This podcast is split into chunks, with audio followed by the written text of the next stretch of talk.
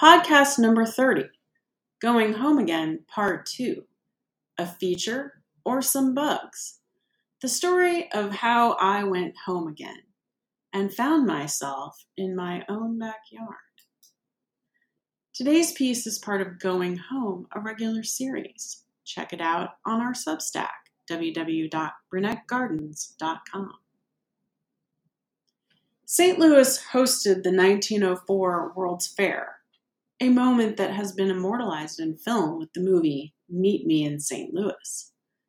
This was the River City's claim to fame at the turn of the previous century, and folks here have never forgotten it.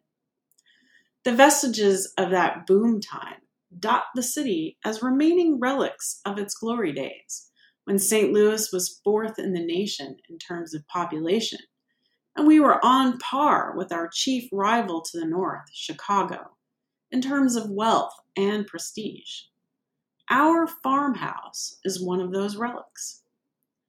Certainly, there are more impressive examples of 1900s architecture, as this house and our town as a whole were designed as a budget minded, middle class trolley commuter's option for those trying to escape the dirt and grime of the city proper. But the house has a lot of character in the form of features you can't get in any new build today, from the custom cabinets and transom windows to the glass doorknobs and whimsical ball finials running across the top of the front porch. These stood out to us as major selling points, but the most important attribute was the one quarter acre yard, a tough thing to find this close to St. Louis as the house is mere steps from the city line. Most yards in St. Louis are tiny. In fact, a wealthy benefactor paid for a park full of stone turtle shaped climbing sculptures in my old Dogtown neighborhood, citing her sympathy for the children there as they had such small places to play in at home. Let me back up and explain our reasons for choosing St. Louis in the first place. My family is in the area, but none of them actually live in the city. My mother and two brothers are across the Mississippi River in southern Illinois, and my sister's family is in St. Charles, 30 minutes in the opposite direction and across another river, the Missouri. St. Louis is equidistant between them. While the chance to reunite with family was a guidepost for this major relocation, We'd been brought here by an opportunity.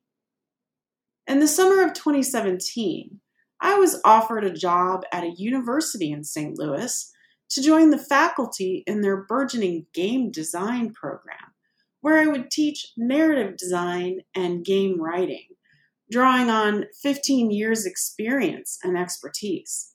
The farmhouse is located just 10 minutes from campus. So, a large yard for gardening, character in spades, and proximity to work and family, all advantages to buying this house. But as I mentioned previously, there were also noticeable flaws. When you have a limited budget, flaws are good. Flaws can help bring the price down into your range. As long as you think you can live with those flaws, you've got yourself a deal. The first flaw is that the house is across the street from a major rail line. Cool, if you like the sound of trains, as we both do. But I think a lot of people don't, or even if they do, they see train tracks as a child hazard. Our front yard is tiny, with the bulk of the quarter acre in the rear, so those tracks are right outside our front windows. But our kid is an adult now, and if that train is a threat to him, we've got bigger problems. The second was a serious drainage issue. We had to have mold remediation done to our basement as a condition of purchase. And that's because the basement, like most in this humid subtropical city, leaks like a sieve every time there's a rainstorm, which is often. The third is that we're flanked by two apartment buildings. Our street, in fact, is zoned for mixed use, with several storefronts and businesses slipped in between apartment buildings. Single family homes like ours are the minority. as I described the situation on our old blog back in October 2018. Right now, it's a gargantuan amount of turf for us slash cross out my husband to mow. Seriously, he wants to be the mower in the fam. But in the future, we hope to transform it into an organic garden of vegetables, fruit, nuts, herbs, and native perennials.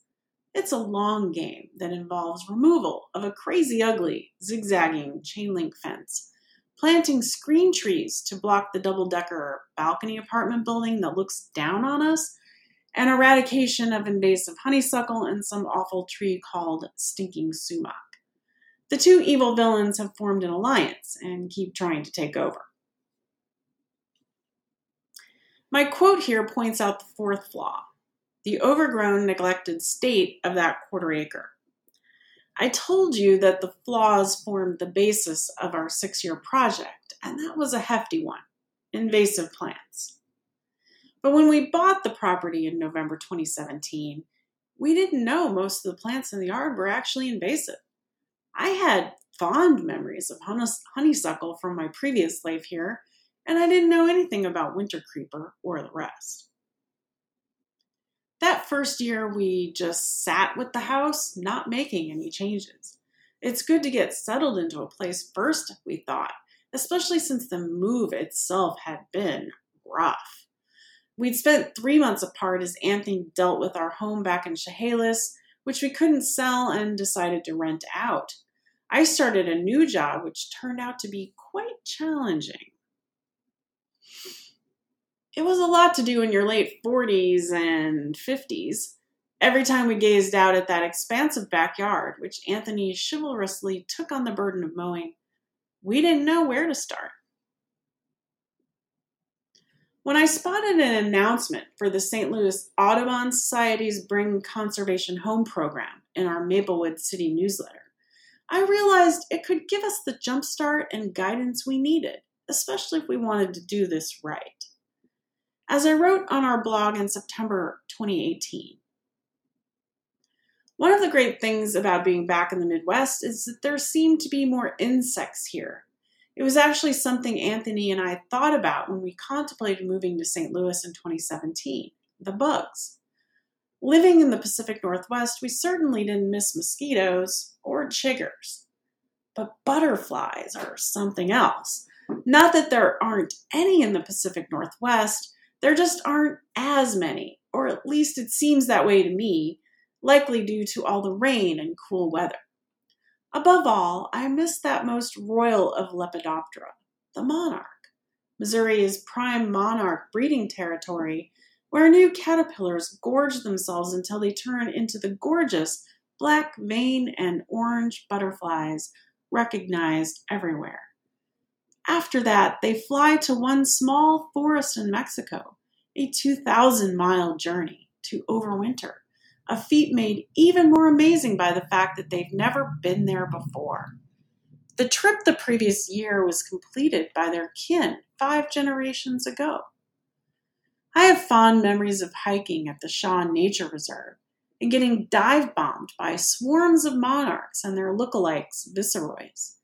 While 20 years later I have yet to experience that again, the butterflies I'm seeing while hiking and just hanging out in my yard are a truly happy sight. There's a butterfly house here in Missouri, a colorful museum info center tribute to the Lepidoptera. And perhaps more importantly, there are huge campaigns to bring back their waning food sources, the vast prairies lost to agriculture and development. Prairies here used to cover us territory the size of California, but they've been reduced by 96%, which means that the very beings we rely on for our own food source, without pollinators, our crops won't grow, are getting starved out. Anthony and I are working up a plan to remove invasives that do little to help the ecosystem that butterflies and other pollinators thrive in. We also want to include native plants in our revamp of this overgrown lot of boring, ecologically suspect grass and outdated ornamentals. That's why Anthony and I spent a recent Sunday afternoon with two people from the St. Louis Audubon Society who answered our questions and shared their expertise with us. Through a program called Bring Conservation Home, they are giving our yard an assessment with recommendations to make it more friendly to pollinators and other critters. When we nerd out on something, we really nerd out on it. So when our Audubon folks showed up, we met them with a list of questions and a paper copy of our property survey with some of the preliminary design sketched out. I know, right? Overachieving, even in the hobbies. It's a good thing I took notes because some of what I thought about the yard turned out to be totally wrong. I'd been pulling out native milkweed, which monarchs love, and tenderly making room for a white clematis that, while pretty, acts like an invasive thug here in Missouri. It's not entirely my fault. Some of the misinformation actually came from fence and landscaping contractors who bid on projects.